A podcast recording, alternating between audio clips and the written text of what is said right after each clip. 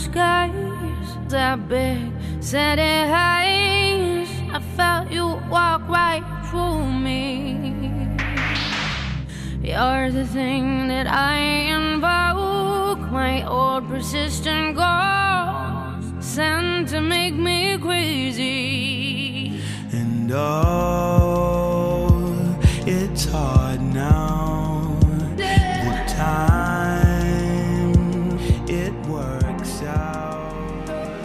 大家好，我是金刚，我是喜儿，很感觉很久没有录音了，然后嗯，连续两周了，咱们这四年多以来这是头一次哈。对对对，然后这个主要是因为我，因为我姥爷这个病逝，所以呃耽误了很多时日吧，然后没有跟大家如期而至，呃，所以这回又录音又感觉有点儿紧张，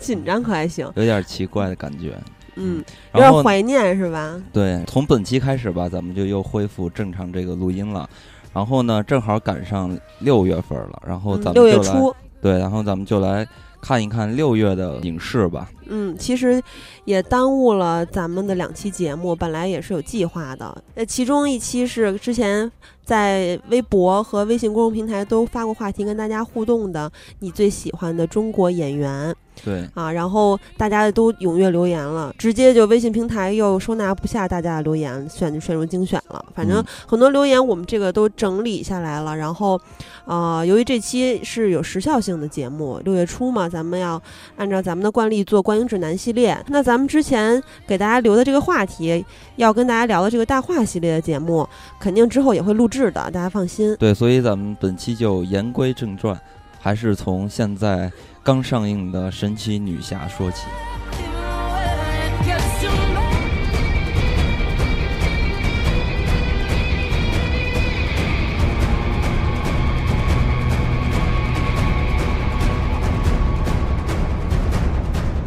《神奇女侠》应该是非常有呃热度的一部电影，我相信很多人即使现在没有看，也会抓紧时间马上就去看这部电影的。对，就是本周大家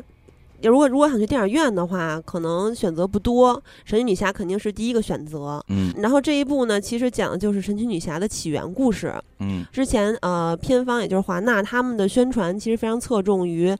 地表最强女战士，嗯，也就是武力值的凸显。对，对，然后呢，其实，在看完电影之后，金刚你觉得怎么样？反正这个片子就是一开始因为 DC 出品嘛，然后在之前 DC 的一系列作品里边儿，其实对于 DC 出品的电影儿吧，就是嗯总觉得会有一点儿失望，然后其实就是 DCEU 嘛，DC 电影宇宙，呃，大家可能有一个误区，就是其实诺兰的那个《蝙蝠侠前传》三部曲并不属于 DCEU。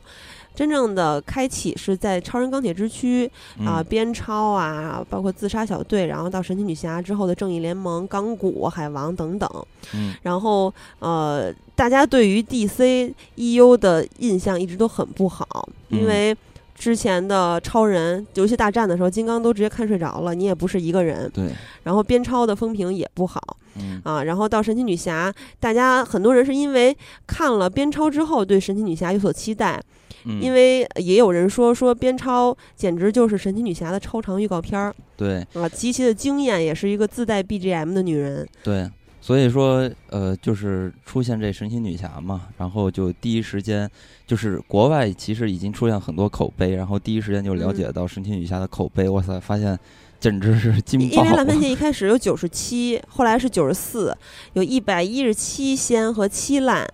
然后均分是七点六，这个真的嗯是非常非常高了，肯定是 DCEU 里面最高的。而且一些先期的外媒评价解禁了之后，可以看到很多的媒体给予了非常正面的评价。对，所以当时看到这些评价就觉得有点儿不信，然后，然后就第一时间当天吧上映的时候就第一时间下了班，然后就去看这部电影了。看完之后，特别 遗憾的是我又睡着了。完了，哦那说明失望了。对对，其实并不是特别失望啊，就是还是跟大家表示一下，首先就亮出一下自己的观点和态度嘛。就嗯我觉得它是一部很平庸的及格作品，那你觉得有没有比《超人钢铁之躯》和《边超》好啊？呃，还是比那些好的。就我简单分析一下啊，嗯因为这个片子啊，就是我觉得就是完全是，呃处在一个经典的好莱坞的剧作的模型下，然后嗯衍生出来的一部作品。然后这个影片其实你可以看到啊，就是神奇女侠，其实她有自己的欲望，就是什么拯救。呃，人类，然后保卫世界和平之类的这种嗯欲欲望，然后遇到了一系列的连续性的这种问题，然后开始解决问题，然后呢，达到了最后这个不可逆转的这个结局。其实这就是最经典的一种剧作的模式嘛。当然了，这种模式它不是说不好啊。你比如说咱们之前最早看那个呃《复仇者联盟》，当时其实跟它一样的，也是这种特别经典的模式诞生出的作品。但是为什么当时看那个？复仇者联盟的时候就觉得特别爽，就是因为可能刚开始去看复仇者联盟的时候就没有，就曾经嘛没有见过这么爽的电影，就是呃完全加强了这种视效。然后你看那个复仇者联盟，我记得应该是打了三仗吧，嗯，开始打了一仗，中间打了一仗，结局又打了一仗，然后而且那个群戏还有成员之间的配合，还有调度，嗯都是就比如神奇女侠，她是单打独斗，情况也不太一样。对，所以说它就是漫威，它更呃纯粹一点儿吧，就完全就是打打打、炸炸炸。然后，但是呢，在那个年代看漫威的那个复仇者联盟的时候，还没有接触到这种爆破级的电影，所以当时看完的时候就觉得太爽了。但是经过这么多年呢，就是这种狂轰滥炸吧，然后你嗯再去看这种非常呃套路化的出现的这种大片儿。呃然后就会觉得有点乏味了，所以我觉得这个影片它不好不坏，但是，呃，就是觉得有点平庸。但是呢，这个影片，呃，像它这个剧作，其实大家基本上不怎么去关注剧情，而且这部影片的剧情其实也比较简单嘛。所以说，我觉得这个影片为什么能获得这么好的这个好评，或者说受到大家的喜爱，我觉得重点就是角色上，就是神奇女侠这个角色上。因为在看那个边超的时候，就是大家已经就开始对于加朵的神奇女侠就充满了这个爱意，就觉得、呃太太惊喜了，太有这种惊喜感了。但是我是是颜吗？还是说对于神奇女侠的好奇啊？还是对于加朵的我？觉得主要是加朵扮演的神奇女侠。啊，因为咱们其实看那个 DC 的电影，一直对于 DC 的选角不是嗯觉得特别的完美吗。其实我觉得自杀小队选角是很好的，嗯、但是蝙蝠侠是最大的一个 bug。大家嗯认为，就是一开始不是还有人抗议吗？神奇女侠也不是一帆风顺的，就是加朵，因为呃刚开始的时候。公布这个选角消息，这还在边超之前呢。公布了之后，就一大票的北美那边的 DC 迷，就漫画党嘛，跳出来反对。反对的主要原因就是说，因为加朵她比较心长身材。特别高，然后呢，这不是重点，它关键是她太瘦弱，嗯觉得她嗯，就是不符合漫画里那种肌肉线条非常漂亮，而且充满力与美的那个形象。嗯，然后还有人就说加朵的身材太干瘪，没有力量啊，因为她其实是纸片人身材，原来她是大模特儿嘛。嗯然后呃，漫画里的神奇女侠是很丰满的，就也不是说非得前凸后翘。爆乳，但是加朵的屁股和就整体身材，她虽然胸不小，但是她整体身材很瘪，确实是有点儿。对，就是当时大家看这个是影片的时候啊，其实我觉得我也能感觉到，就是大家为什么喜欢她。就我在看嗯神奇女侠的时候，我明显能感觉到，或者说我特别喜欢，就是加朵在，就是她到达那个伦敦的时候，然后嗯对于世界，当时她的那个对于世界的认识还是一个二元式的认识，就是非非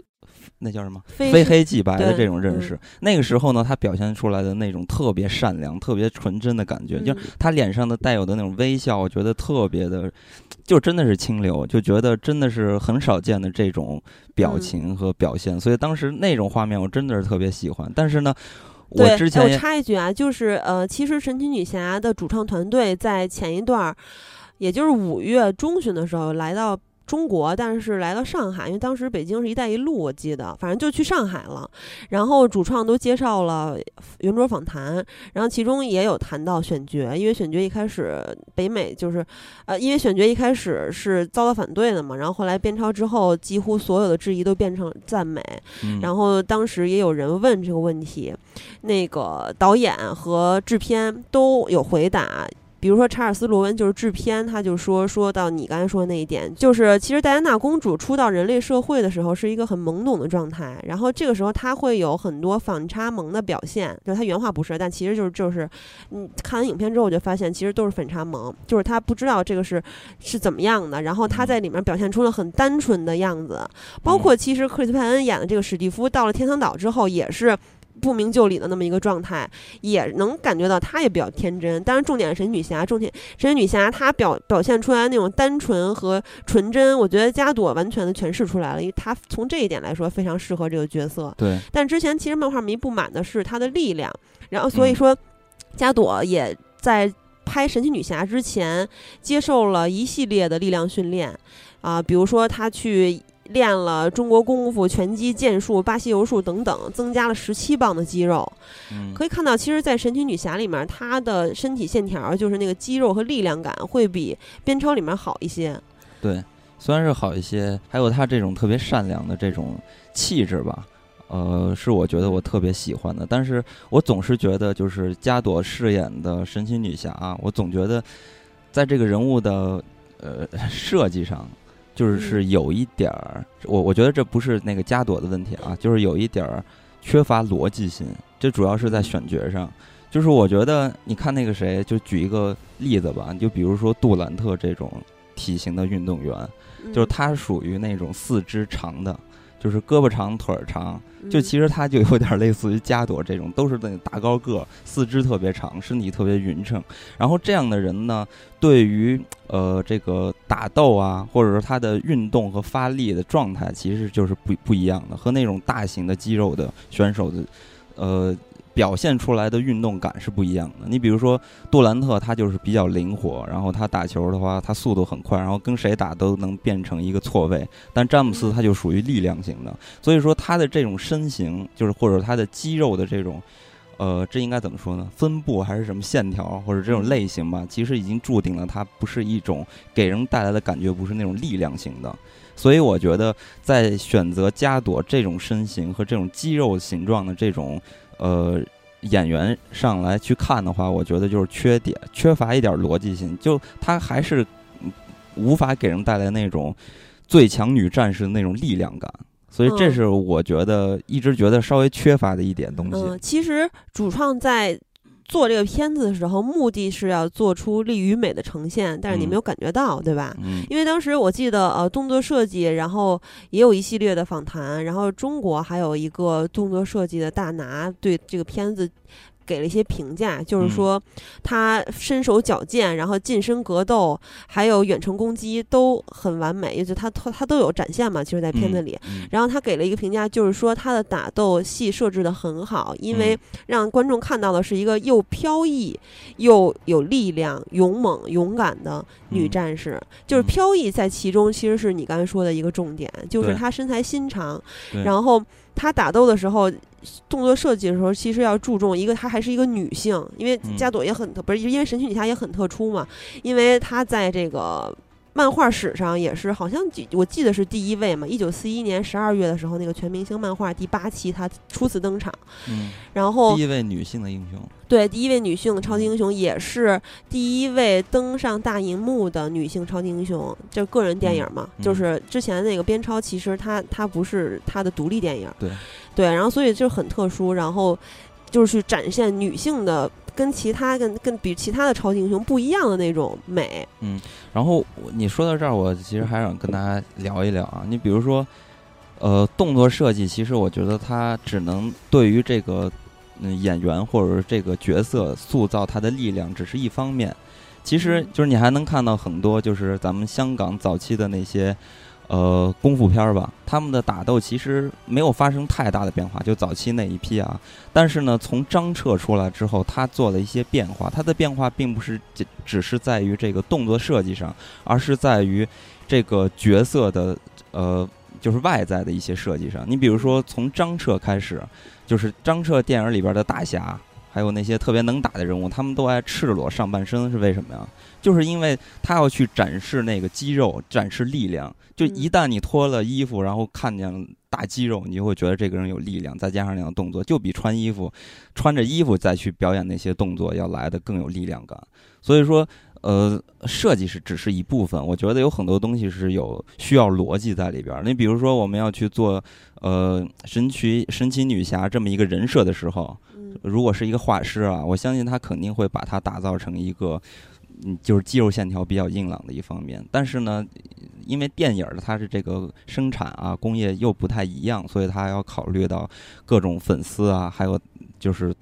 就是观众缘吧。所以说他的考虑可能是更加的综合一些。所以呢，嗯，我我我也可以理解很多人喜欢加朵的这个神奇女侠，但是我我还是就是稍微觉得有点儿，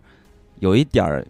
嗯，缺失吧，我觉得。嗯，其实很多人喜欢神加朵的神奇女侠，是因为她颜美，还有两米大长腿，嗯，而不是说想看一个满身肌肉的呃嗯女战士怎么怎么。当然，当然也就作战也很重要啊，就是外形上可能。她没有肌肉线条这一点，对于中国观众来说是完全不重要的，因为嗯也很少漫画党嘛。嗯其实我我印象特别深刻的是有一个女演员，她的肌肉线条特别特别棒，特别漂亮，就是相对加朵来说，她的身材更符合这个电影儿。就是阿汤哥三年前的那个科幻片《明日边缘》里面，艾米丽·布朗特演的那个女兵的角色，嗯对她的肌肉特别特别漂亮，而且。看起来就充满力量，里面她就她不断的循环嘛，就老循环到她做俯卧撑那块儿，嗯哇塞！当时我还特意把那些剧照都收藏了，觉得身材练得特别完美。然后还有一点就是在神奇女侠公映之前，通过预告片儿啊，大家都看到这里面其实有些笑点的。之前咱们在二零一七年度的那个电影前瞻里面也说到，说，呃，这里面的一些笑点让很多人其实想起了 Marvel 的超级英雄电影。嗯其实 DC 迷是有点担心的，怕 DC 把自己独有的气质丢失了，而变成跟 Marvel 一样，或或者说，呃，向那边靠拢，然后变成一个不伦不类的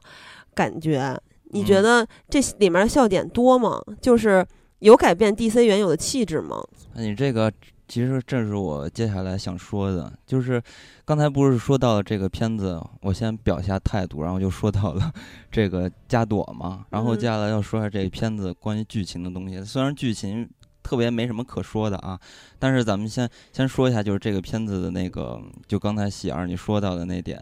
就是我觉得这个片子其实它还是保留了曾经 DC 的风格，就是这里边儿你看那个慢镜头，嗯 实在让我都快受不了。你知道我是在什么地方睡着的吗？就是在看这些武戏的时候嗯睡着的，就是因为哎 我到最后那场大战，我真的实嗯在是困得受不了了，然后我就睡了。呃就不说大战，因为嗯在看片子之前，我已经看了一些先期评价了，就是有很多人都提到，你神奇女侠在攻打无人区的时候，那场戏是全片最精彩的打斗嗯戏，然后还包括呃一开始的那些亚马逊女战士的群戏。然后都都是很精彩的，然后体现出了他们的骁勇善战嘛。嗯，你觉得这两场戏怎么样？就不因为最后那场打车戏确实没什么可说的，大战确实也又又有点让人昏昏欲睡了。嗯，但那两场是所谓的高潮戏，大家都认为的，你觉得怎么样？我觉得就那么回事儿吧，因为确实是你现在电影看太多了，各种打斗你全都见过了，所以说像这种比较呃那种古典的打斗是吧？嗯，就还是觉得也不新鲜呀，所以我觉得也不会给人带来多大的这个 惊喜呃，对惊喜吧。呃与众不同的地方就是是一帮老娘们儿，老娘们儿对原本都是男的那种肌肉棒子在打，现在变成了女肌肉棒子，就是属于这种。所以他给他们，比如说女战士群戏那场戏里面，他们有用很多兵器，尤其是弓箭。弓箭那块儿也有一个你特别接受不了的慢镜头，就是使嗯用那个盾牌，然后跳起来飞起来嗯，打，就是其他实其实嗯说个那个会招骂的话，当时我看那场打戏的时候，尤其是他们在那个山崖上往上跳嘛，然后嗯跳完不是一边射箭一边打嘛，那场戏真的让我联想到了长城。长城里边不是想想景甜是吗？对他们不是也是在空中，不过他们是用那个矛，然后呃刺那些人啊。反正我是觉得，我对于这些打斗真的是觉得不没有什么惊喜的地方，然后我也觉得没有太多吃惊的地方。然后你说回来这个片子就是。呃，剧情其实没有什么特别可值得说的，但是我觉得这个剧情呢，有一点，呃，和漫威有点不一样的地方，就是可能大家感觉啊，这个片子和之前的 DC 的作品有有些不太一样，因为这个片子显得比较独立，就是它的故事比较完整，然后它也对于曾经的，就是据我了解啊，对于曾经的呃神奇女侠的漫画做了很大的这种简化，就是它呃删减了很多没有必要告诉观众的信息，起码是目前没有告诉呃大家的信息，所以说。这一点呢，我觉得这个影片就是，也算是一个相对于曾经的 DC 电影里边，我觉得是比较呃适适合让大众去接受的一个方式吧。但是呢，我觉得也正好是这一点啊，让我觉得有点有意思的地方，就是你看呃漫威的电影的时候，他会挖特别多的坑，然后在里边，然后你就其实现在咱们再去看漫威的电影，真的就已经不是喜不喜欢看漫威的电影这个。嗯，价值来去判断你要不要坐进电影院去买这个电影票，然后去看这部电影，更多的就是因为漫威。呃，拍了这么长时间，对于这些人物的有一种情感了。这时候其实就是一个选择的问题，我要不要去做？根本就没有什么其他的东西来让你去判断我要不要去看这部电影，要不要呃看完这部电影是不是值回票价这种事情了。所以看漫威电影现在就变得非常简单，就完全是出了就要看，出了就要看。然后呢，从来也不会太就是跌出自己的预期。但是呢，看完之后又觉得啊，太套路了，就是这样。但是呢，DC 这个片子你。看神奇女侠的时候，它就很完整的一个独立的作品。我不知道大家，嗯，会不会接下来去看这个影片？当然也要看这个神奇女侠之后的走势，因为其实神奇女侠的故事啊，其实有很多可值得挖的。对，其实神奇女侠她的故事背景是建立在希腊神话上面的嘛。嗯。然后这里面。虽然说简化了很多剧情，但是也说了很多重要。就是他其实最大的对手就是战神，然后他的父亲是宙斯，然后他的就是身世其实交代也比较清楚。然后他的初恋情人也出来了，然后只不过这里面可能有很多，比如说他他的那些呃装备，还有他这些天神，比如说智慧女神爱神啊、神使啊，给他的这些能力，赐予他的这些能力，还有他的装备，就是火神，火神是一个匠人嘛，给他造的这些装备，等等等等这些。些都没有交代，确实是在第一部这部电影，它的独立电影里面也没有必要交代。对，但是这些其实还都是小意思，其实有很多特别重要的点，他没有去交代。我我觉得他可能之后会去演的，比如说他母亲就是在呃这个神奇女侠走离开他之前，跟他说，其实你有很多东西是不知道的。那这一部分东西对有点欲言又止，对，是一个非常重要的信息。我觉得这可能是。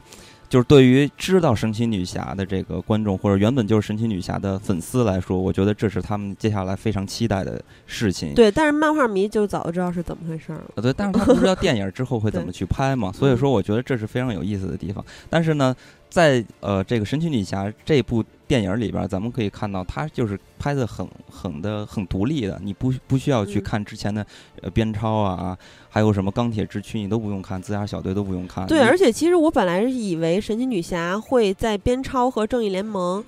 也起到一点点承接的作用，对，但是完全没有。对，所以说它就是很友好嘛，呃，这个姿势态度是很开放的。但是呢，我觉得这也正好是。就目前可能，漫威和 DC 他们在拍电影的时候，好像，尤其是 DC 啊，就是他们肯定之前也是在去尝试用漫威的方式去进行电影的拍摄，然后发现其实走的并不是很好，就是在大的这个布局和思路上啊。所以这这回你去看这个神奇女侠的时候，你会发现它的对于电影的或者是这个 DC 宇宙的建立的这个布局或者说战略，其实已经发生了变化。所以我觉得这个也是。呃，挺有意思的一个点，大家可以接着再往去下去观察，会不会因为神奇女侠这个片子，或者这个片子是一个契机，然后就会改变之后的呃这个 DC 宇宙的电影里边的一些拍摄的方式，或者计划，或者是逻辑之类的东西。所以我觉得，呃，这类型影片吧，就是你不看吧，也不觉得可惜，但是呢，我觉得。就是作为一个非常具有潜力的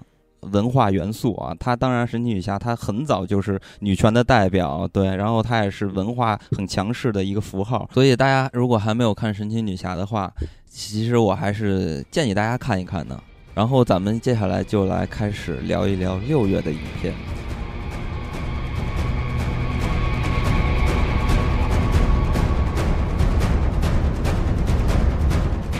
说到六月影片，我觉得就是令人颤抖的 六月份。为什么这么说呢？因为就是今年啊，到目前为止，这不六月了，也就大过了半年了嘛。真的是，大家可以回想一下，有没有一部华语电影在你脑海中留下深深的回忆？就无论是从质量还是从票房上来说。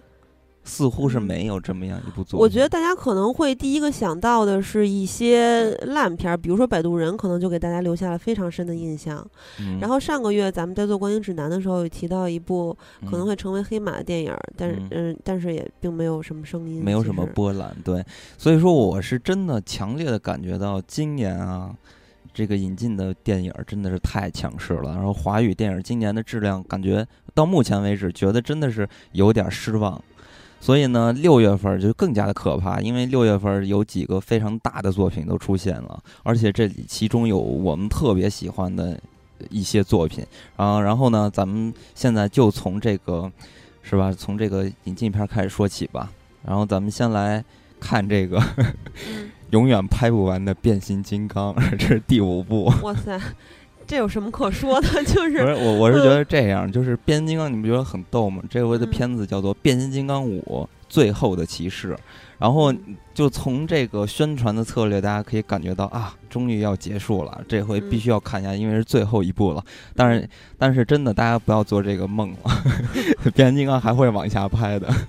因为这个变形金刚这个系列嘛。然后，我不是换了公公司之后，一直都是有这个宣发方面的一些工作嘛。对于不是影业公司吗？就是宣发和投资都做呗。对对对，然后对于变形金刚是有一些信息的。也会或多或少有一点了解吧。然后变形金刚这回呢，就它是肯定是接着还会往下拍，而且呢，这回变形金刚我觉得，呃，有一点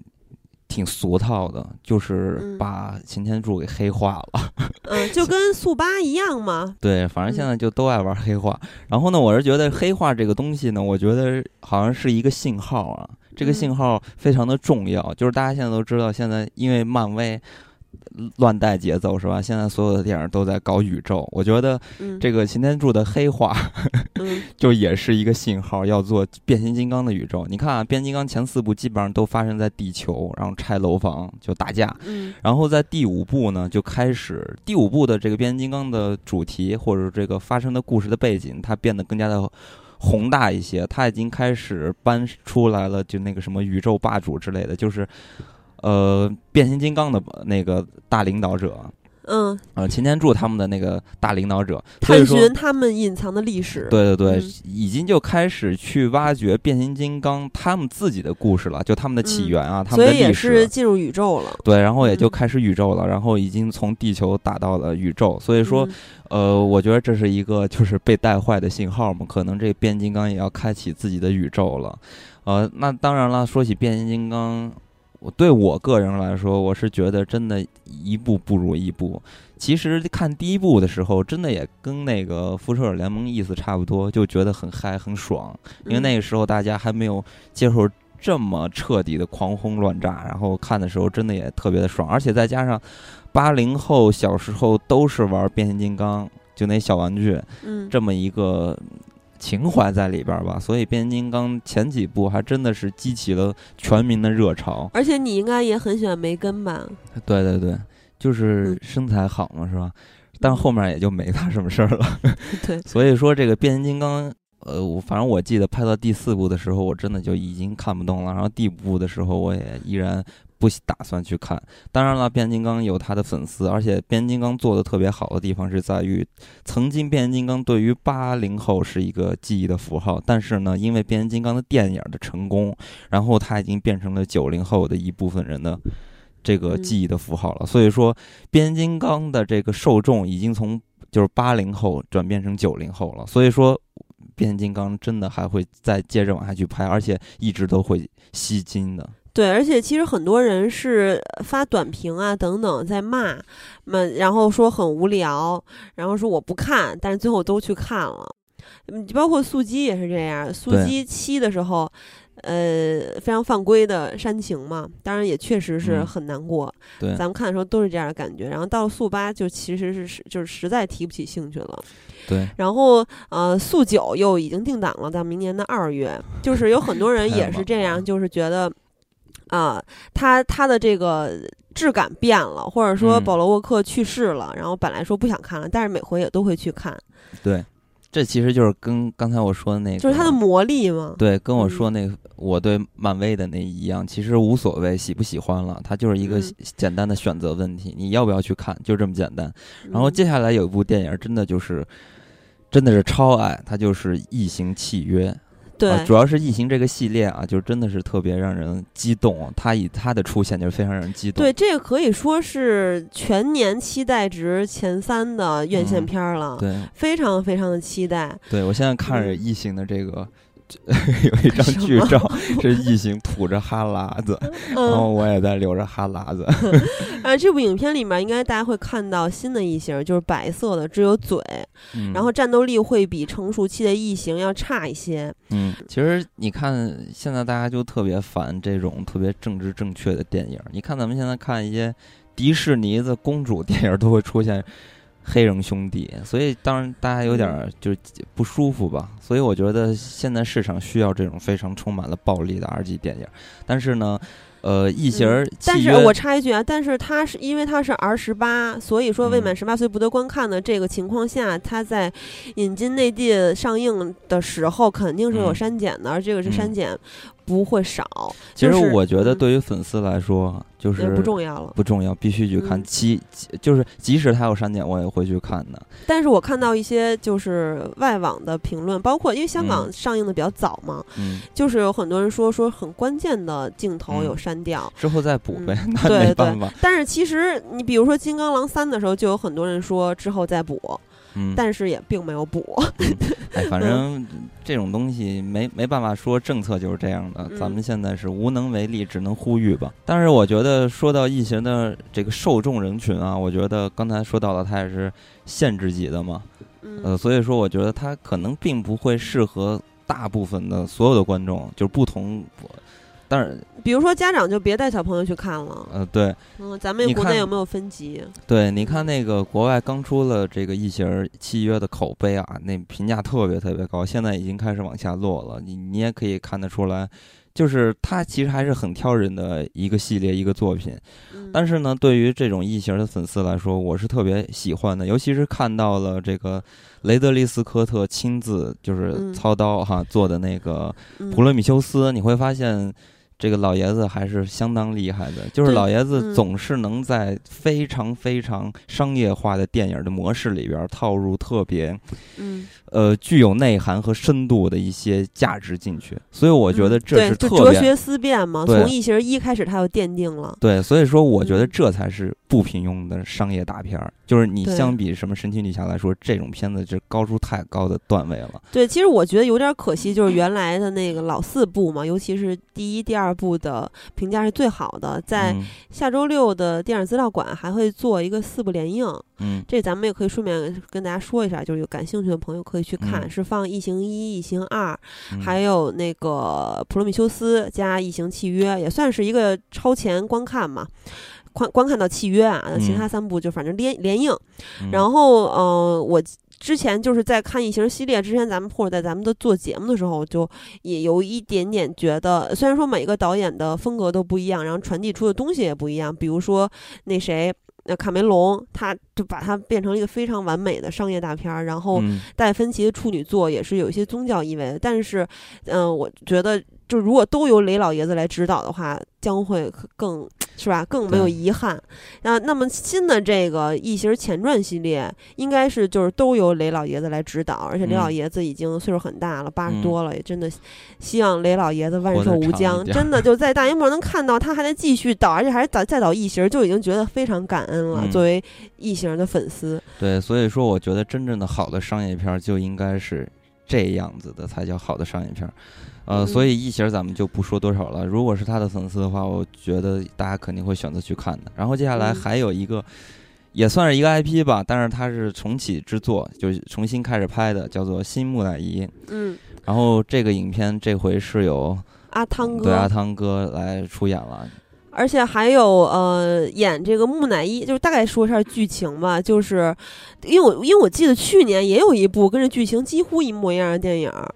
呃，其实讲的大概就是呃阿汤哥演这个角色不作死不会死，他去作死的唤醒了沉睡超过两千年的木乃伊公主阿玛内特，嗯，这个公主当年她就不是一个省油的灯，本来是妥妥继承王位当埃及女王的，但是由于她野心太大，导致她干了一些过线的特别黑暗的事儿，然后被强制封箱变了木乃伊。嗯，然后阿汤哥不小心把她激活重启了之后，他就屠城嘛，然后想摧毁现代世界，重新建立他的埃及王朝。他跟小马哥一样，不是证明自己有多厉害，而是告诉别人我失去的要拿回来。对然后阿汤哥坠机了，就在在在预告片里面，他坠机的，但是也没有死。然后嗯这个罗素克劳演角色就就跟他说，因为你被选中了，你被受到了诅咒。嗯然后说这个木乃伊公主是拥有非常非常强大的邪恶力量，在传说中，然后她嗯确实有很强大的力量啊。嗯然后反正就就开始就跟他打呗。然后这个木乃伊公主还是一个双瞳，而且阿汤哥后来也变成了双瞳，嗯就让我想起了香港恐怖片《双瞳》。那是台湾的嗯啊，对，嗯台湾，他说错，反正就是，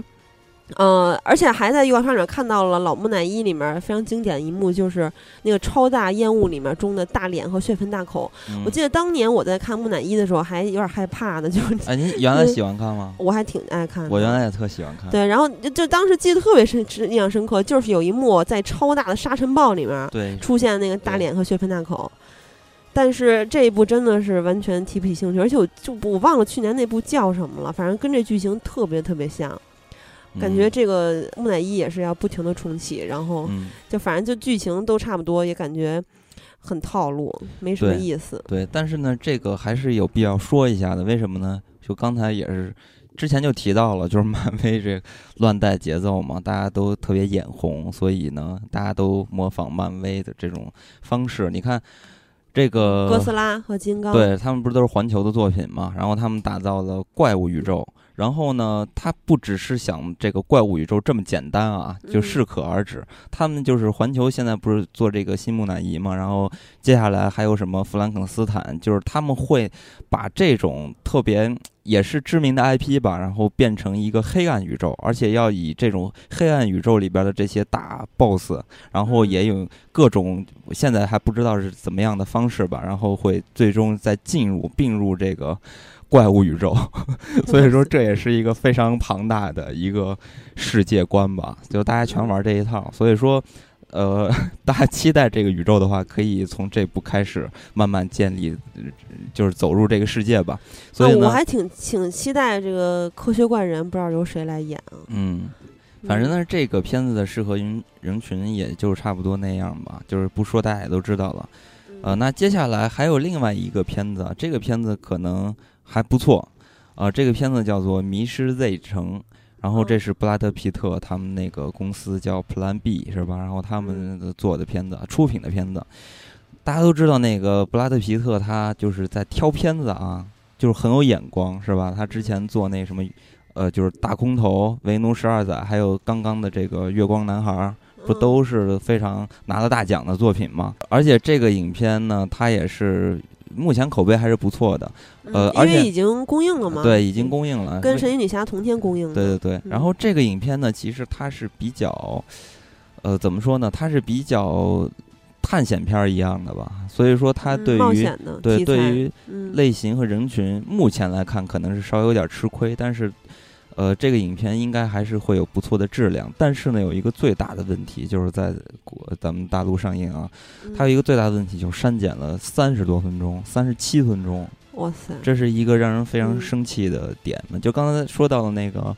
呃，异形儿这个事情，那咱们是没办法不能控制，因为政策的原因。但是呢，这个《迷失 Z 城》它其实就是 PG 十三嘛，所以说它是嗯全年龄段儿的，所以说它不应该有什么，就是或者说广电总局的一些嗯压力，让让他去做一些删减。但是你知道，有时候其实是片方自己做的删减，比如说《金刚狼三》，当时大家听说删了十五分钟，快气疯了，然后各种骂嗯广电总局。但是其实删了那么多，嗯，动的笔很多地儿是没必要，就没有什么值得删的地儿。但是，呃，片方认为时长太长，所以给嗯删掉了。对，所以说这就是大家口中说的这种特供片儿，阉阉割版，嗯真的特别让人生气，是吧？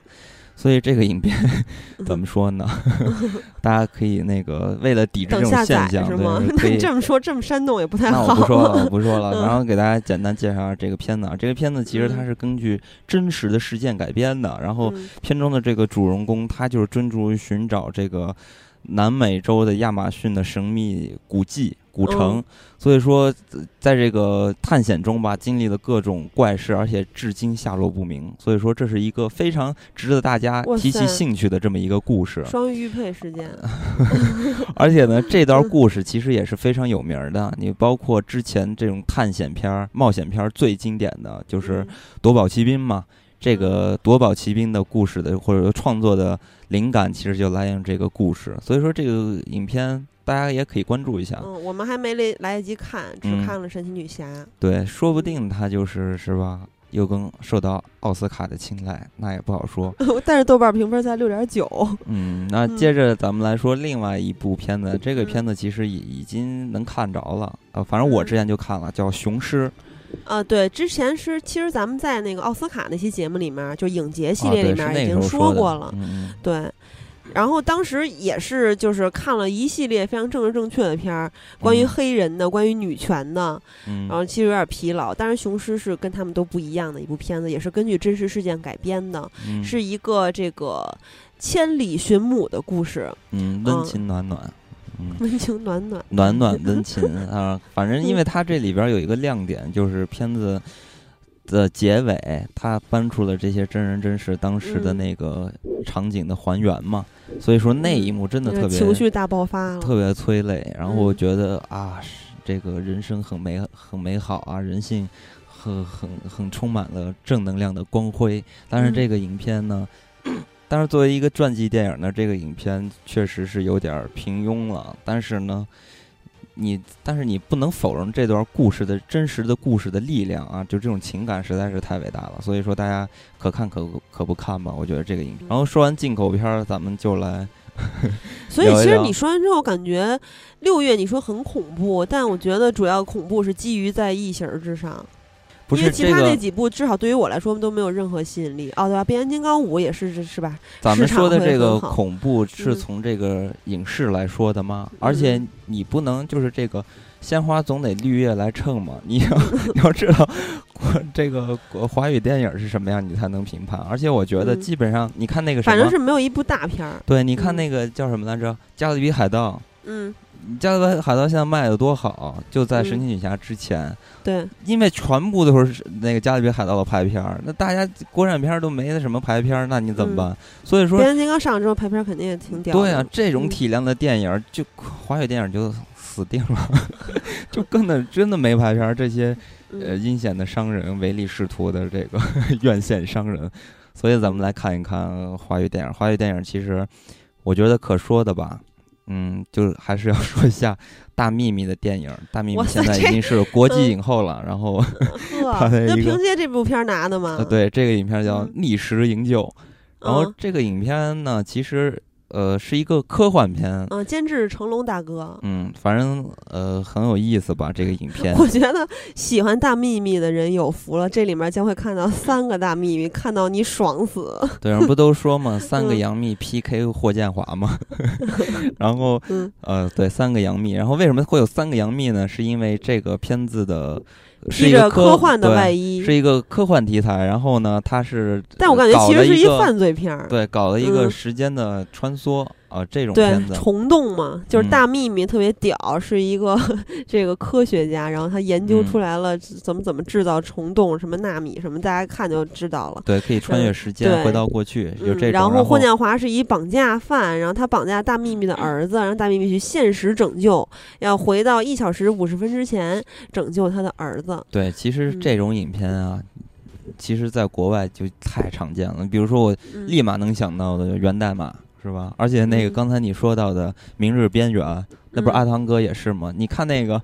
呃，这叫什么？这片子逆时营救的时候，你可以看到这个大秘密不停的往回跑嘛，就是也失败了，失败了，嗯就像月光宝盒一样。就我就想起了那个《明日边缘》里面那个阿汤哥不停的死，记得吗？然后怎么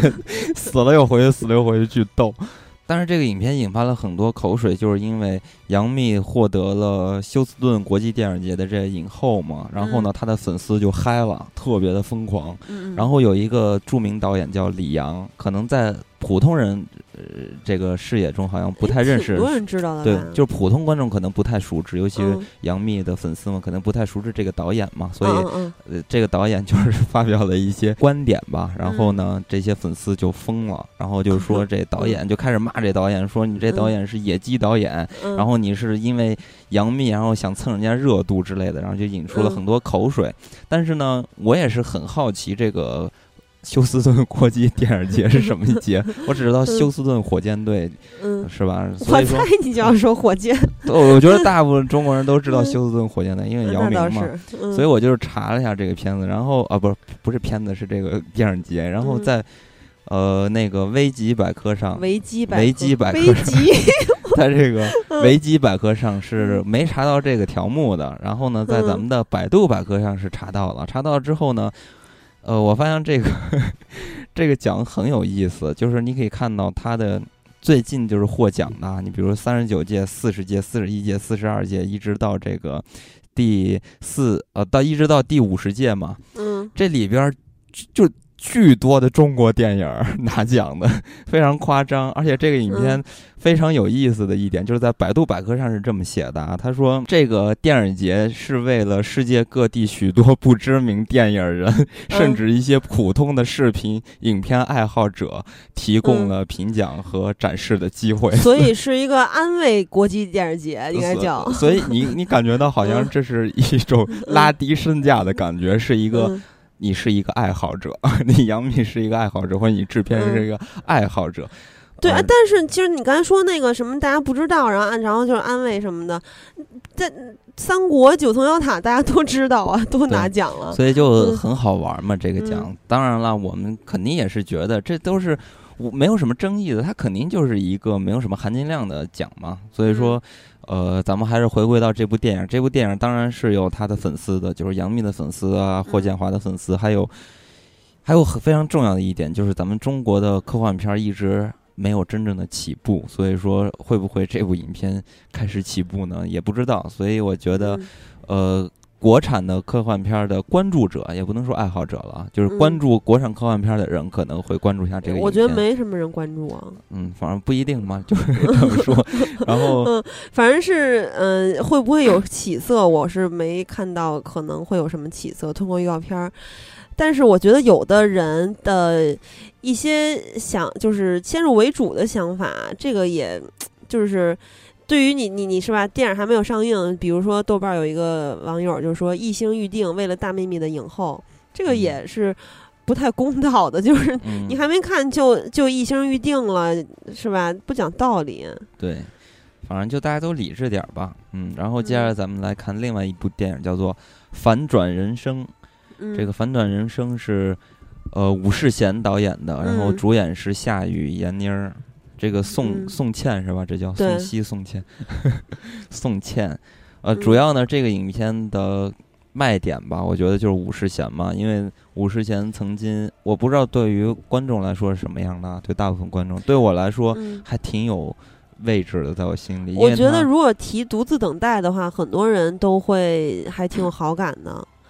对吧？因为就是武世贤，应该大家也都知道，因为在那个《形影不离》这部电影上映的时候，吴彦祖演的那一部的时候，也就各种是以独自嗯等待导演的新作为卖点来去做宣传的。对，嗯，然后但其实武世贤并不是一个高产的导演。嗯，所以说就是为什么他在我心里有位置，就是因为这部《独自等待》嘛。因为其实嗯我在节目里也老跟人说，就是我特别喜欢看这种都市题材的，尤其是咱们嗯华语电影，可以希望可以多拍一些关于现代年轻人生生存状态，或者他们的真实的、自然的这嗯种生存、他们的生活、他们的情感的这种都市题材的片子，而不是那种就是现在网络网络化的那种特别俗烂的、狗血的那种催生出来的一些假的。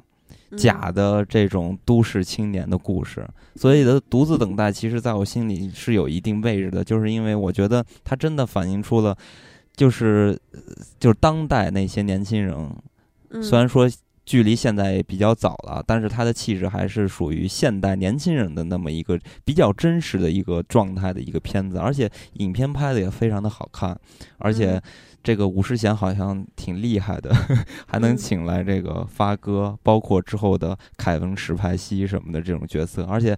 据说这个反转人啊，生，你是说这部里面有发哥的客串是吗？呃，这部影片据说是有一位超超级的对这个人物加盟，但是嗯还不知道是谁。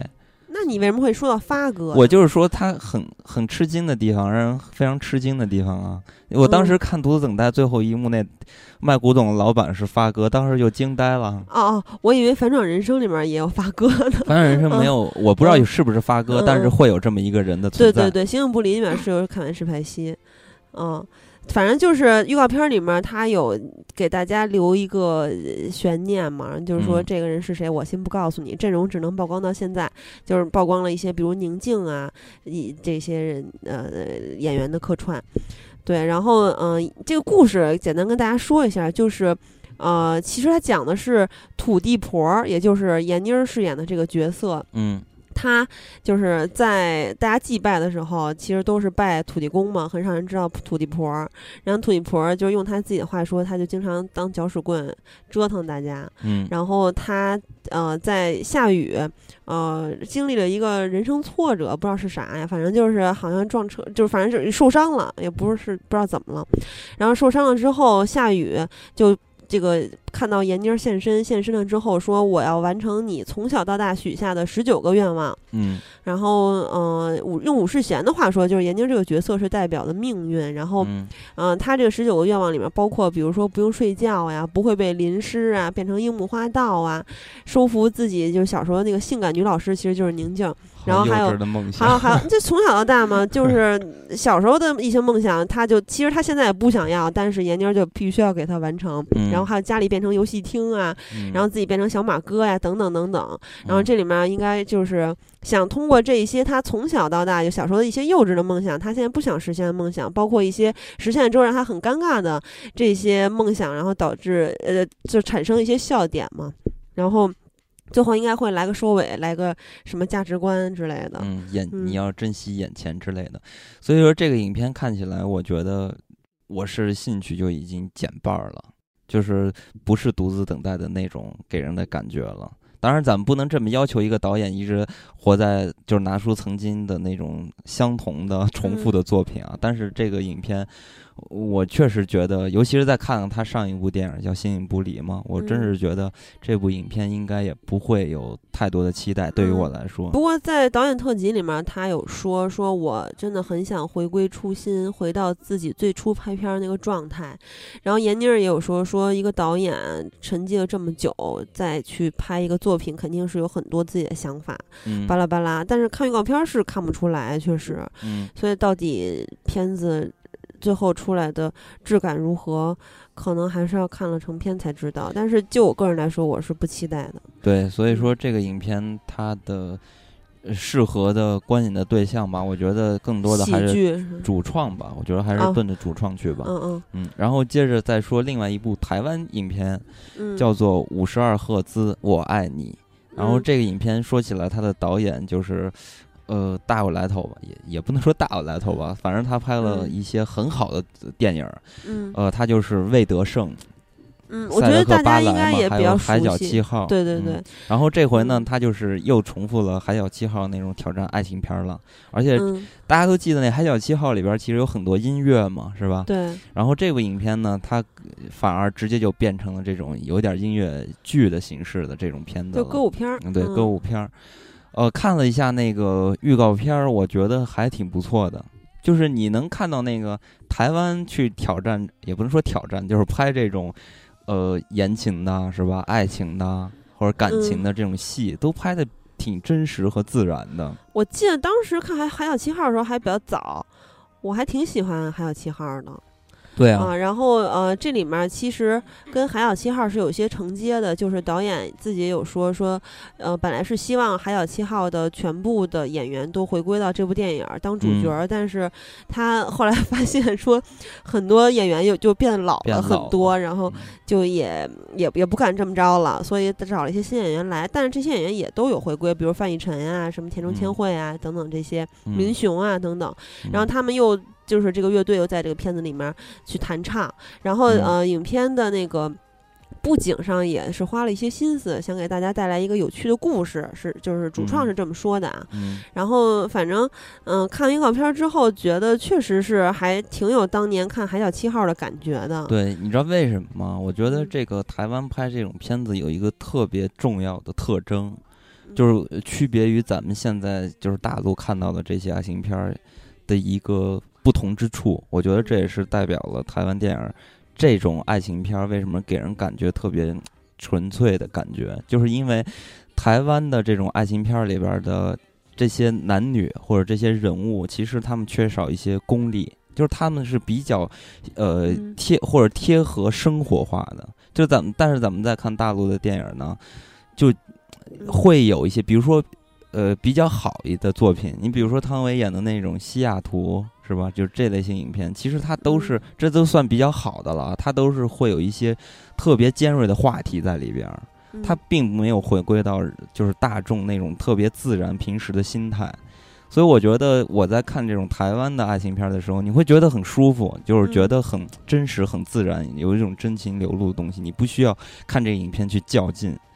但是在嗯看咱们大陆的爱情电影，当然好多爱情电影都特别烂。你要说那些烂的，就完全特别庸俗化，就基本上里边特别的那个功利，我真是受不了。所以呢，我觉得这是呃台湾的这些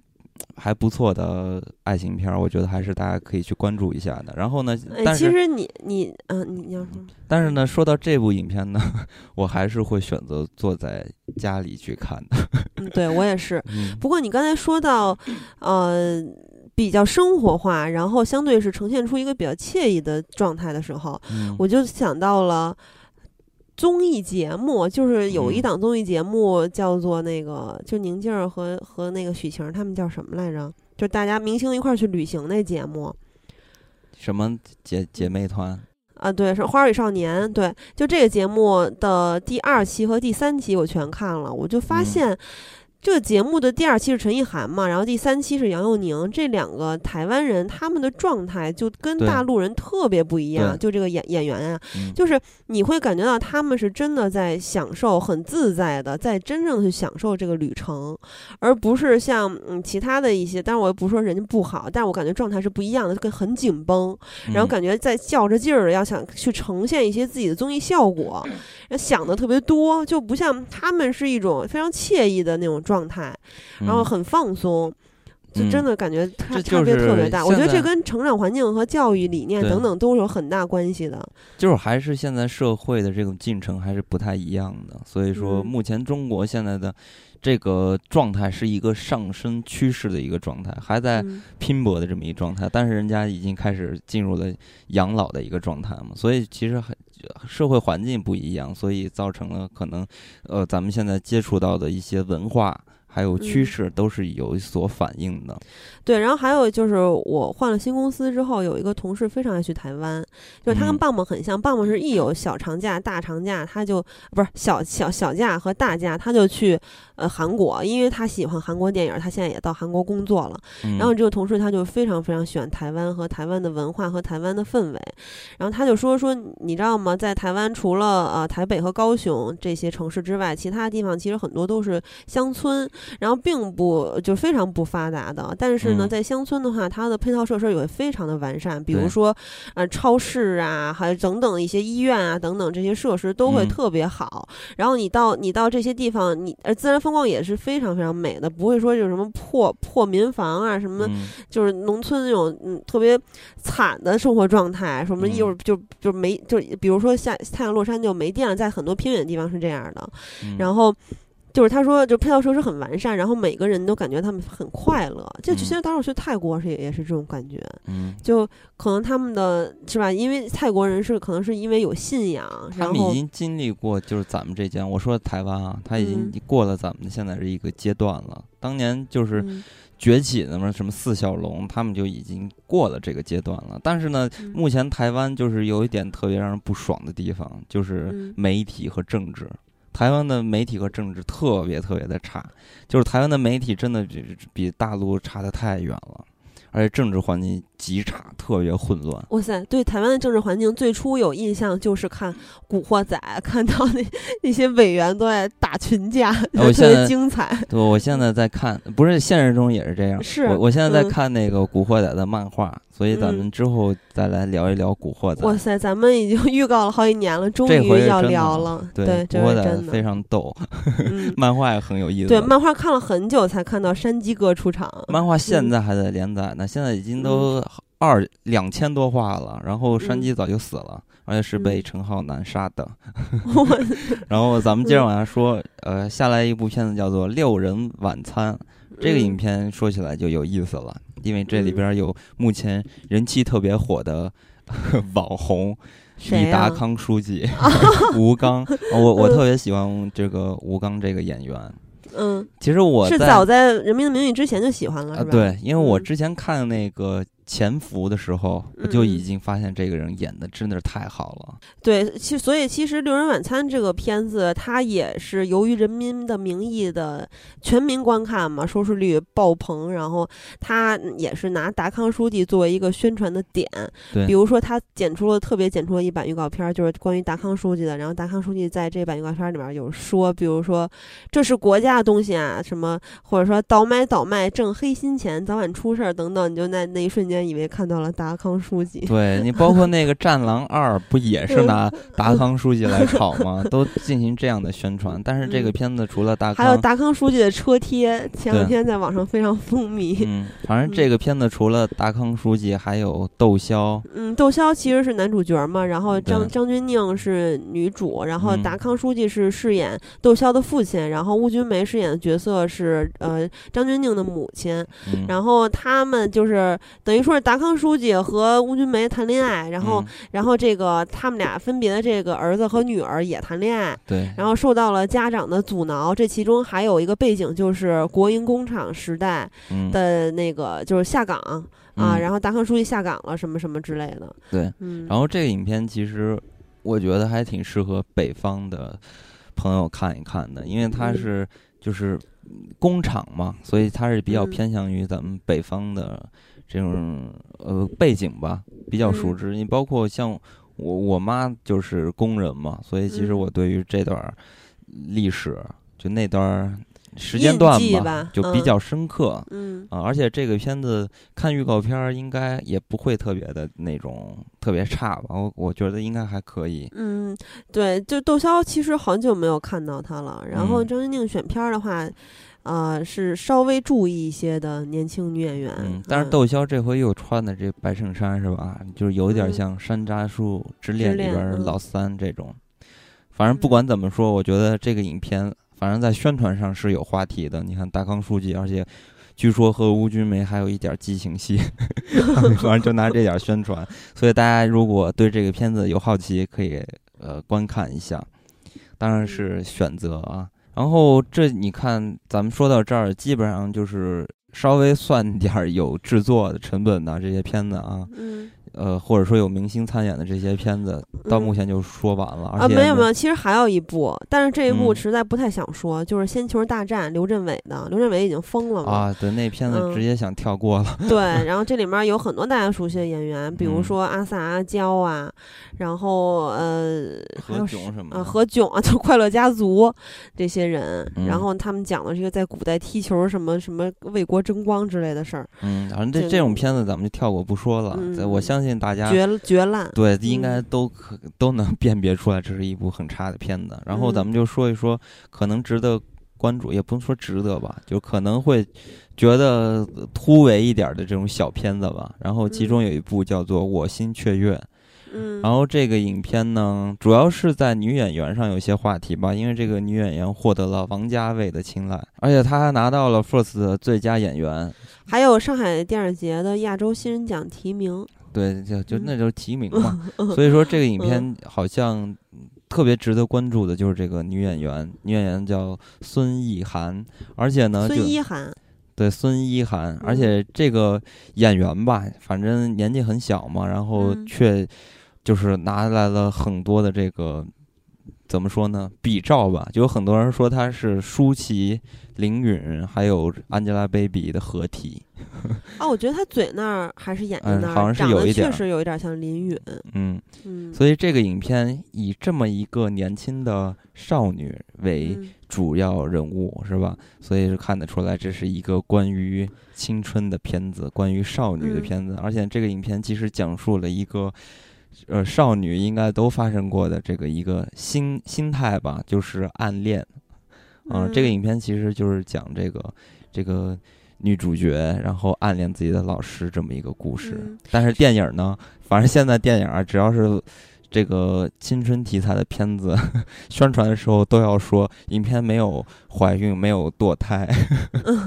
反正这个姑娘长得确实是模特脸，啊，长得比较性冷淡，嗯然后也比较怎么说呀，没有雕琢的感觉。嗯然后，但是其实我在这部片子关注的不是女主角，是男主角宋宁。宋宁其实好久没出来了。你记不记得当年跟梅婷儿一块儿演那《阿司匹林》里面，他演那小白？嗯那个小白当时是很多呃，有就是他穿着白衬衫的那个样子，征服了很多女生。虽然说没有嗯我，但是我印象很深。然后宋宁儿也是比较特殊的一个男演员，他很清澈，有点小清新，有点文艺。嗯虽然岁数不大，但是很特别，他有一种年代感，尤其是这个穿着白衬衫的那个样子。嗯然后，呃，他其实本来参演的片子也不多，最近其实没有出演过什么不错的片子。呃，近一些有那个李东学和何润东的《钢刀》，但他也不是主角儿。然后还有 Baby 和阮经天的《谋杀似水年华》，都没看这俩。然后最近的印象，其实对于我来说，就是二零一二年那个十二星座离奇事件，那个时候还是柳岩经常接片儿的时候。嗯非常密集的。然后，呃，还有佟大为嘛，反正他们一块儿演那个烂片儿。然后我还记得，在《十二星座离奇事件》里面，宋宁有啃柳岩的胸，反正就，嗯，好久没有看他像在我心雀跃里面这个样子了嗯啊。然后。嗯这也说不上多期待吧，就是如果这个片子，呃，口碑出来了之后还不错的话，可能会下载看一下。这 片子也没拿大奖啊，他就是嗯演员受到了一些关注嘛。嗯呃，那同样呢，关于这个青春影片题材的，还有一个 咱们这个教科书级别的作品，什么叫 教科书？李雷和韩梅梅。哦，还真是教教科科书级别，屌吗？然后这个影嗯片，呃，就是反正就是把这个李雷、韩梅梅，就是上过学的人应该都知道。那，现在教教材还有这两个人物吗？那真不知道。嗯，反正我们小我们上学的时候都是这个人物，里边还有只鹦鹉叫对 Polly，鹦鹉也出现了这部电影里，对所以很逗嘛。然后这个影片，这叫怎么说呢？这个嗯就是 人教版英语题材 IP 大作衍生电影。哇，这么长。嗯，然后这个女主角儿我觉得可以说两句，就是饰演韩梅梅那个小女孩叫做张子枫对我见过她，啊，真人是吗？不是我在哪个片子见过？废话，那唐山大地震里面那小女孩在一堆废墟里面，满身黑漆漆的泥泥巴的不，是还有还有唐人街探案里面，对对对还有一个诡异的微笑。对，就是这一幕，那个唐山大地震不记得了，唐人街那唐人探案大地震它那会儿特小，那一幕，我操，简直给我吓死了，就是 留下了深深的印象。所以说，虽然我不知道这个演员的名字叫张子枫啊，但是嗯我已经记住了这个演员的长相。嗯，这小女孩有点微胖，挺可爱的。反正就是，嗯、你在这部片子里面会看到，真的是小朋友在演小朋友，不会是一嗯些当红小花儿，就是快三十或者三十出头的，然后去演中学生。我觉得这个嗯还算不错。但嗯是就看花絮的时候就觉得特逗，因为这个花絮就是真的是看到一帮小朋友在诉说自己的辛苦和拍戏的心路历程，就怎么怎么苦，其实也没多苦。就比如跟章子怡他们吃那些苦来说，简直就没吃苦。然后后然后互相评论演技的时候，觉得很幼稚，但是确实是他们很像电影里那个年龄段的那个演员的状态，因为他们确实也就是呃青少年嘛。然后，呃，但是这个片子预告片看到了一种电视剧的质感，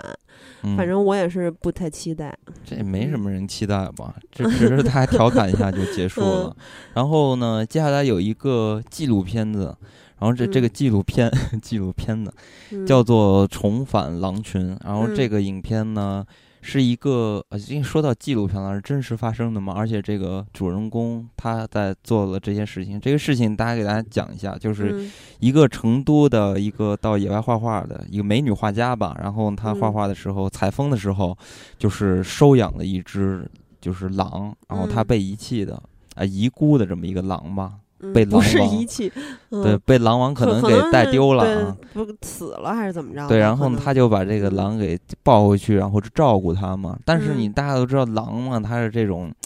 充满了野性的动物嗯呢。然后呢，这个这个主人他觉得这狼不是不是，我不知道他的心路历程是什么样，这是嗯我自己给他加的戏，就是说嗯我们要。呃，关注这种野生动物，然后要让他们训练出他们狼的本质嘛，然后嗯就不停的训练它，找回它的这种野性，然后把它又送回了这个野、嗯野外。所以讲述的这么一段故事。但是这个呃故事虽然看起来是表面看起来是这样，但是据了解吧，它似乎还有比较深刻的含义，就是嗯人中狼，狼中人，就是把人和狼对吧做一个嗯对照，然后去交代很多很多这种关于。呃，首先是关注野生动物，然后嗯再关注为他们获得生存的权利。对，那同样呢，嗯也是关注咱们自己人类的或者说人性的这种建设、啊。人的狼性和狼的人性，对这种就还是精神方面的嗯建设的一个片子，而且呢，他就是呃做完这件事情之后呢，他还出了一本书，也是重返狼群，然后也是交代这段故事。嗯但是他的初衷和他的目的其实就是很明确的，就是呃，就是通过这个主人的主人公的这个身上，他的初衷其实就是要关呃呼吁大家关注这种野生动物嘛。嗯嗯，其实从预告片里面也看到，狼的生活空间确实像片子里面说的是在被挤压，而且它们生嗯存的很艰难。这个其实通过《狼图腾》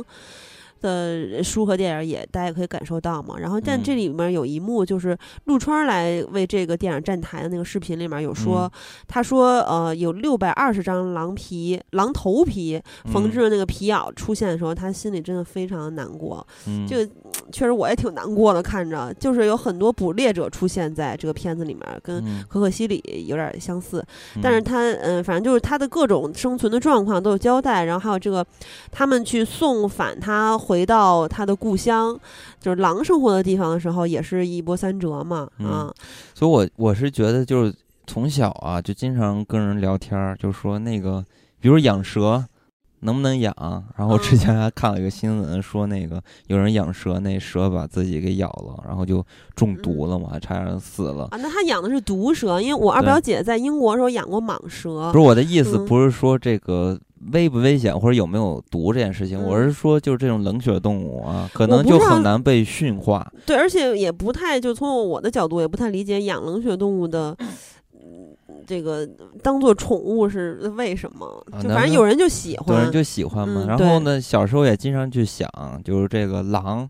真的能不能养，是不是会被驯化？然后嗯原来一直都觉得，或者跟人聊天老觉得这个狼无法被驯化。但是看了嗯这个、还没看呢，就是了解这个《重返狼群》这个影片的时候，嗯你会发现，在这个呃预告片里边，你可以看到这个狼就跟狗一样，所以说嗯似乎它还是能被驯化的。但是预告片里面也说了，它还是野性难驯，不适合在都市生存的。那那那肯定不适合在都市生存啊。但是就是就我小时候其实就很想养狼，因为因为我我应该姓狼，我爸姓狼嘛，然后我从小就对狼有好感。嗯，所以最最早知道就是宠物狗的时候，就特别想养哈士奇，后来才知道哈士奇是一个疯子二货。嗯，嗯所以这个影片呢，我反正我个人应该也会选择在要看的话，也会在家看一看。嗯、呃其实就是视频网站嘛，对吧？嗯呃，会有在线，但是，呃，如果对这个题材或者说呃对这个物种 有兴趣，或者说喜欢看纪录片的朋友，可以去影院观看。这我们只是个人的选择啊，没有煽动性、嗯啊。然后其实还有一部片子，它是一部纪实电影儿，也不算是纪录片儿吧，因为它其实呃从剪辑上等等，其实是有一些呃呃加工的。然后这个片子叫做《内心引力》，啊，是这个 Mini 发起的纪实电影项目。然后，呃当然你在片子里面可以看到各种 Mini 镜头啊，所以我还就挺好奇，我我我我不知道为什么他们都看 Mini，然后就就查了一下，然后才发现的。然后这个片子其实，嗯，北影节有参与到观影大潮中的朋友，在抢票的时候，或者说本身就想看这部片子，当时有抢这部片子的人，应该都知道是北影节华语力量单元的展映影片，主创还有到那个当代魔马去现场交流。这个片子它其实讲述的是七位国内独立品牌的创始人，他们关于自己的生活，关于他们创业过程中的心路历程，关于他们遇到的阻碍和他们想实现的个人价值等等的，啊、这些他们生活中的一些记录。然后是是跨越了五个国家、二十个城市，拍摄了十八个月，然后呃，让他们去谈他们关于梦想啊、拼搏这么的一个的故事。我觉得其实不是广告吗？呃，就是有有有人说看完这个片子之后，觉得有点像这个八个呃这这几个人吧，就是他们他们的这个品牌的广告，但是其实它的目的肯定不是不是这样的。我觉得可以推荐给。嗯、想把自己喜欢的事情做成自己的事业，把自己向往的生活方式去传达给更多的人，这样的人去观看。就是在这个心嗯路或者在仕途上有一些迷茫的人吧。对，因为我也看到有人在看了展映，就是北影节的看完展映之后说，说他从这个片子里面看到了他们的执着和专注。然后，呃，这个片子里面他也他们也在说，就是创始人啊，这这几个人也在说，说向自己勿忘初心嘛，专注在自己向往的事业上。然后，呃，比其实他们几个人。不是只追求世俗上的成功，而是我觉得啊，而是希望找到自己内心的充实和平静和满足感这嗯样的一个状态。对，因为所以我觉得们他就是，嗯，因为他们都是这种独立品牌的创始人，对对跟咱们大众的这种嗯纯商业还有点不太一样。对，我还挺感兴趣的，因为那个我从高三的时候就在不停的去雕刻时光，高三一年都在泡雕刻时光，那会儿是美其名曰要学习，其实并没有。但是我对这个咖啡馆还挺有感情的，到后来他就呃，好像可以随便加盟了，还是怎么着，反正门槛设的。门槛设的很低。然后中关村就原来在腾讯的时候还有。嗯门口也有一个雕刻时光，但是那个雕刻时光就完全跟我当时去丽都的那个雕刻时光的感觉完全不一样了。因为最开始只有几家嘛，丽都、香山什么的，嗯那五道口儿，对，但后来感觉它就有点变变样了，我还挺想嗯看看他们的故事。而且就是那个先锋书店，这里面有一个人是书店的创始人嘛，然后先锋书店在南京，也是咱们当时上学的时候，就是或者说来南京旅游的人一个不得不去的，嗯就跟景点儿一样，对，对也是就是大家去买书的一个非常好的去处。嗯然后就反正我还挺感兴趣的，嗯，所以就是完全不感兴趣，我觉得这会是一个鸡汤。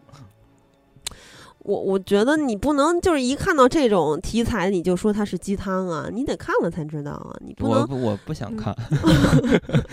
根本不想看。我对，其实我特别嗯不喜欢看嗯这种，呃，所谓的成功人士，然后自己去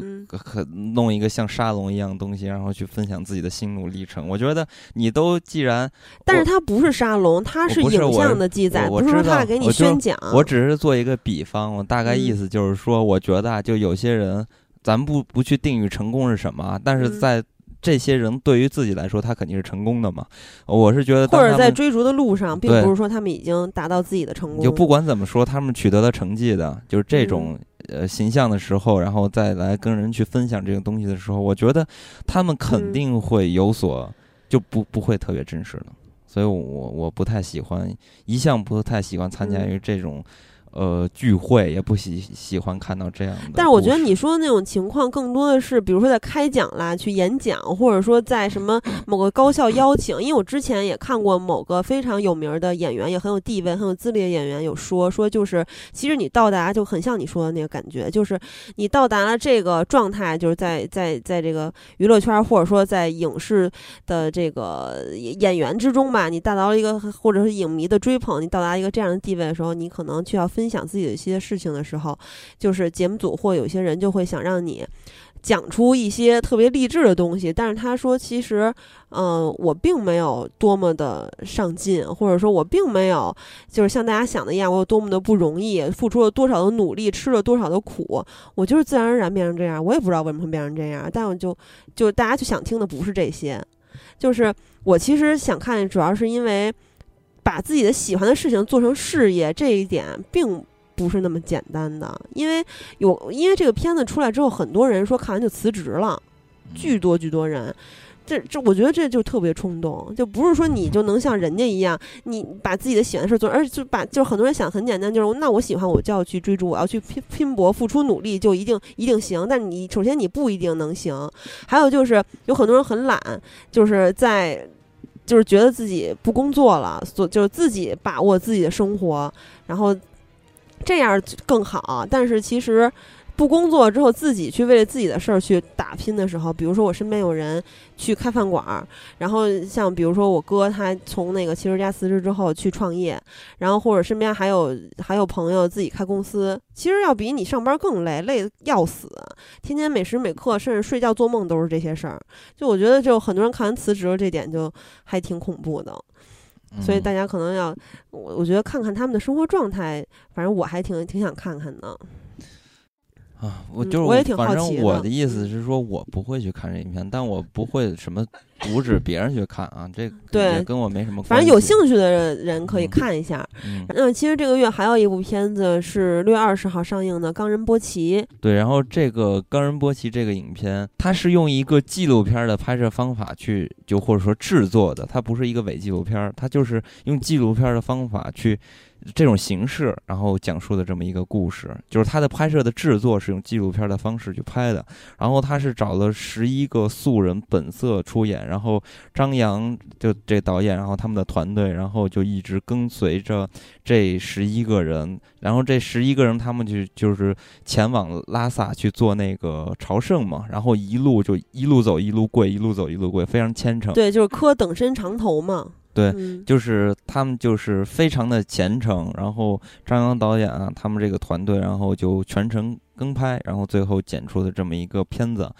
然后看得出来，这其实是就是张扬导演算是对于这个影片吧，确实尽了很多的心，是吧？然后也是很有诚意的一个影片，但是这个影片。就你不管怎么说，不管它好和坏，它确实是不适合市场的。所以说这个影片就很难去说，而且以目前的，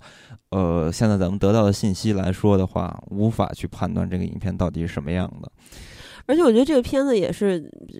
非常小众的，就是对啊它不适合当下嘛，嗯，根本不适合市场，所以这个影片基本上不会有什么拍片儿的。所以说，呃就像那个，呃，这这这这个导演他们自己说的，就是找自己